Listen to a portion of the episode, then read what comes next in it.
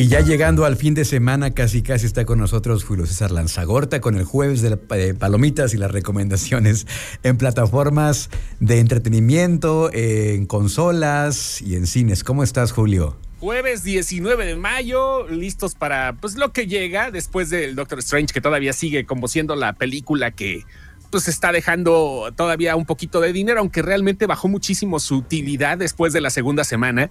Podemos decir que no le fue tan bien, es de las que más ha bajado su ingreso por parte de Marvel, pero vaya, así es esto, ¿no? No necesariamente tiene que ser tan impactante. Y yo creo que tiene que ver un poquito los spoilers, pero ya veremos. Este, ahora este fin de semana está el preestreno de, eh, de Top Gun. Ah, ya, ya tan rápido. Ya este fin de semana va a haber un, este, sí, claro, va a haber un, un pequeño preestreno este fin de semana. La gente la está esperando para el 25 de mayo, pero los de Paramount Pictures dijeron, ¿sabes qué? Nosotros le vamos a entrar sabroso de una vez, así que este fin de semana queremos que haya un preestreno de Top Gun. ¿Qué es lo que van a hacer? Bueno, ya empezan horarios normales en los cines por si alguien quiere adelantarse a verla y una ovación de pie la que recibió Tom Cruise. Cinco minutos de pie en el Festival de Cannes una palma de oro por la trayectoria que ha tenido. Ya se ve cansadón, se ve que la cienciología pues, ya no le está ayudando tanto al cutis, pero de todas maneras, este sigue siendo uno de los actores más prolíficos. Yo no había visto Top Gun, fíjate, yo sé que van a decir, ay, no manches, a este dedicas si no has visto esas clásicas. No, pero me faltan algunas y yo creo que a todos, ¿no? Claro. Nos faltan por ver películas que son clásicas para casi la mayoría de las personas, pero por alguna circunstancia no las has visto. Me divertí mucho con Top Gun, sí envejeció la película mucho, pero esta dicen que es una joyita por si alguien quiere verla. Top Gun Maverick, que es el sobrenombre que tiene el piloto que personifica Tom Cruise. Ok. Y pues eh, y le fue muy bien tanto en crítica como en todo lo demás, así que preestreno a partir de este fin de semana, sábado y domingo, y si no, se, va, se van a tener que aguantar hasta el miércoles 25 de mayo para verla. Ok, preestreno en cines. Y luego ya 25 de mayo, ¿dónde va a estar? En, Paramount. Eh, en cines también, no, no, en ah. cines, no, ahorita Paramount Plus. De hecho, ah, interesante, qué bueno que lo dijiste. Acaba de, acaba hace unos, unas horas de platicar Tom Cruise en el Festival de Cannes sobre, eh, sobre que jamás va a hacer que una película suya se estrene en streaming. Dice, mm. esto no va a pasar nunca. Así las palabras directas traducidas con mi pobre eh, inglés de Tom Cruise, que dice, esto nunca va a pasar, nunca va a pasar. Yo hago películas para la pantalla grande. Así que por eso se esperaron Streaming sí llegará tarde o temprano, pero primero se estrena en cines y creo que es una película espectacular que vale la pena ver, escuchar y saborear en la pantalla gigante. Oye, y si crees que, o sea, es no se va, no va a llegar entonces a plataformas, porque dijo no, no, no, Tom Cruise. Pero con una ventana, con una ventana de, de, estreno, eh, yo creo que más, más, más leve, ¿no? O sea, a lo mejor unos 45 días, ya estará llegando a plataformas, no la van a estrenar ah, directamente en Paramount Plus, la van a vender primero, como suele pasar con este tipo de películas, y después la estrenarán en alguna plataforma. Seguramente será Paramount Plus, porque Paramount, irónicamente, aquí en Latinoamérica no, no tiene la película directamente e-, ellos, la tiene Star Plus, la tenía Netflix, luego se la pasaron a Star y así andan pasándose la bolita. No sabemos qué onda, pero tendrá una ventana de estreno en plataformas unos tres meses aproximadamente. Por ahí. Y este, hablando de eso, fíjate que pasó algo bien interesante.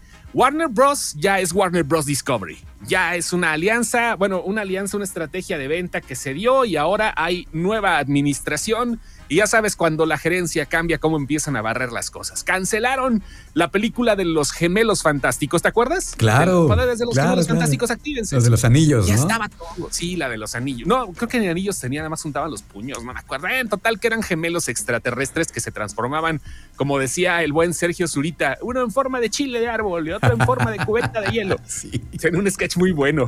Pero bueno, este, sí, este, eso pasaba con estos cuates de los gemelos fantásticos. Cancelaron la película y dijeron, ¿sabes qué? Pero esto, esto no es todo. Las películas de DC Comics se van a estrenar en cines sí o sí. Las películas para HBO Max, es lo que dijo el CEO, que anda medio enojado, anda como barriendo, a mí me vale gorro. Si quieres una película que sea para HBO Max, no tiene que pasar de unos 35 millones de presupuesto. No te voy a dar más y no quiero que una película que cueste más sea nada más para el streaming, porque la neta nos importa la ventana cinematográfica, queremos estrenar de 20 a 25 películas al año en cines como Warner Discovery. Y si quieres tu película para HBO Max, tienes que tener un presupuesto máximo de 35, millones de dólares. Si no, ya veremos y evaluaremos si es posible que vaya para cine. Si no, ya te fregaste. La película de los gemelos fantásticos costaba 75 millones de dólares. La echaron para atrás porque era demasiado y eso va a pasar con muchas películas que se tenían planeadas para HBO Max que tenían un presupuesto. Eh, la razón que dio el nuevo CEO de Warner Discovery fue, se llama este, David Salsaf, Saslav, perdón, la neta dice, pues son 35 millones, está bien, ¿no? La, yo no tengo, a mí no me cabe la menor duda que si le inviertes más o menos a una película, va a jalar más gente para que se suscriba a la plataforma. Yo estoy bien, yo estoy chido así.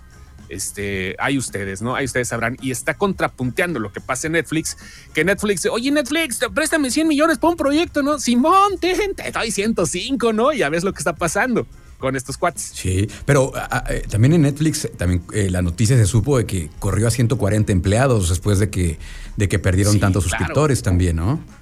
Pues sí, es que mira, tiene que haber una reestructura. Las cosas inician de una forma y eso pasa con cualquier compañía, ¿no? Con cualquier compañía. Sabemos que a pesar de que seas una compañía que cotiza en la bolsa, que seas muy fuerte y todo eso, bueno, eh, posiblemente haya la posibilidad de, que, de, que, fracases en algún momento. ¿No? Ha pasado con compañías como Apple, como, como, este, como Sony, ¿no? Eh, hablando de PlayStation. Es, es un montón de cosas, un montón de factores que hacen que te sientes y que te bajes ahora sí de las nubes, ¿no? Que pongas las patas en el suelo y digas, órale, aquí voy, voy de nuevo y la gente se burla, ¿no? Ay, es que Netflix va a desaparecer. No, Netflix no desaparece. Es una plataforma muy, muy fuerte, pero de todas maneras tiene que cambiar su forma de hacer las cosas. Disney ya va a empezar a implementar, por ejemplo, eh, publicidad. Va a haber planes para que si quieres chutarte She-Hulk, que va, que ya, ya está listo el tráiler, sí. parece Fiona, ¿no? Sí, los memes son muy buenos. sí, este, la neta pues, está cañón, ¿no? O sea, si no te alcanza para el Disney Plus, te van a dar un plan con publicidad, ¿no? Cinco minutos de publicidad que tengas ahí, que tengas que chutarte. ¿Cómo debe de ser? Están regresando al modelo de la televisión anterior. Netflix lo que está haciendo es que van a comenzar a hacer experimentos para programas en vivo. O sea, tú vas, ay, no manches, ya viene el programa, vamos a ver el programa de, de, de 100 leoneses, dijeron, ¿no? Ya lo van a pasar en Netflix, órale, vamos. Y así lo van a pasar en vivo, programas sin guion, especiales de comedia, algunos reality shows que pueden jalar y es el formato que está regresando de la vieja televisión. Ya ¿Cómo, todo vuelve? Los, sí, las épocas cambian y es cíclico todo en cuanto al entretenimiento, como te lo estoy platicando, ¿no? Está cañón. Sí, el, tenerlo on demand ya no va a ser suficiente, vas a querer ver las cosas calientitas, recién hechas, en vivo. Claro. Sí, definitivamente. de calientitas y recién hechas. Tú lo has dicho. Qué, Tú lo has dicho. qué interesante está eso. Qué interesante está eso. Ahora, eh, lo que está haciendo eh, Netflix y esta, esta manera de regresar al consumo como, como, como estábamos acostumbrados. Oye, en agosto llega ya la serie de She-Hulk. Cuéntanos, Julio. Este, Jennifer Walters es la prima de Bruce Banner, ¿no? No, no lo pasan aquí. No, no es spoiler realmente lo que voy a contar porque es la historia original de origen, original de la historia de origen de She-Hulk. Este es la prima de Bruce Banner y entonces es abogada y tiene un accidente. No sé si vayan a cambiar el origen en la serie porque han estado haciendo eso últimamente. Tiene un accidente y de repente, oh, necesitamos transfusión. ¿Quién es el único que se la puede dar? No, pues es, Bruce Banner, ¿no? Y pues le da la sangre de Hulk y pues ya, ¿no? Este, ahí está este, convirtiéndose en la, abogada verde, ¿no? Como le pusieron en, España, ya sabes que en España se las rifan con los títulos, es abogada Julka, así se va a llamar en España. ¿En serio? No, es, no, era un, yo pensé que era un meme de sin excepción.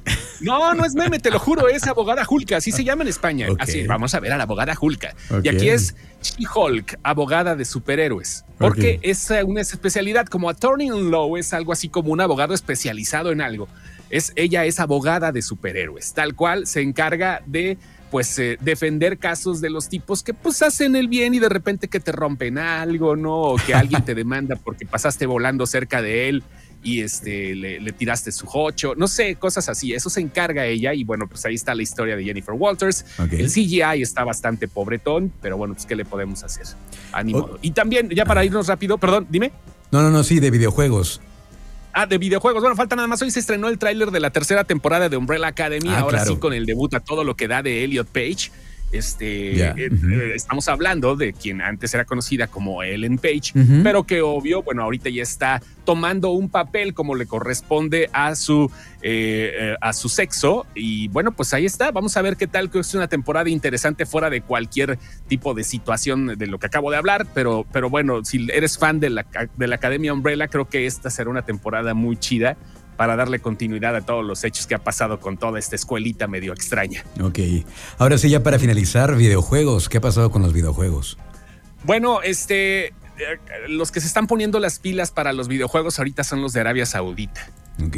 Créemelo. Los, los, de Arabia Saudita acaba de comprar el príncipe heredero Mohammed bin Salam el 5.1% de las acciones de Nintendo por 3 mil millones de dólares. Ay, pobremente, yo quiero comprar algo, que compro 3 mil millones de dólares, compró el 5.1% de las acciones de Nintendo, con un fondo de inversión pública, pero a final de cuentas, sí, claro que es para el país pero es algo que pues, podría sonar como un capricho, pero estamos hablando de los videojuegos y no es la primera vez que lo hace. Ya tiene inversiones en compañías como Capcom, los creadores de Street Fighter, o Electronic Arts, que son los de FIFA, eh, vaya, Take Two, que es los de Grand Theft Auto, Nexon Activision, que son los de que tenían, que acaba de comprar Microsoft y ya son dueños del 96% de las acciones de SNK. Y SNK es la compañía que sale con juegos normalmente de peleas, ¿no? El Metal Slug o el de, ese es de balas, pero el de peleas como King of Fighters y todo eso. Eh, nada más para que veas cómo están los árabes ahorita entrándole, poco a poquito al terreno de los videojuegos y ahora con el 5% de las acciones de Nintendo, de Nintendo, uno de los socios más importantes. Es poquito, pero la sociedad así anda, ¿cómo ves? Sí, el petróleo ya, ya, ya les aburrió. Ahora vamos a, vamos a comprar a videojuegos. No sé, no sé, ¿qué te puedo decir? Pero bueno, ahí está la información. Interesante. La próxima semana nos andamos cachando por acá. Gracias, Julio. ¿Cómo te encontramos en redes sociales? Sin excepción, ahí búsquenos, ahí encuéntrenos, la vamos a pasar chido, ¿va? Ok, y nada más aclarar que lo de lo de Julka no es un meme. Sí, no es un meme, así se llama, abogada Julka. Gracias. Vamos a ver a la abogada Julka para que nos ayude con Daredevil. Gracias. Seguimos con más aquí en Trion Live.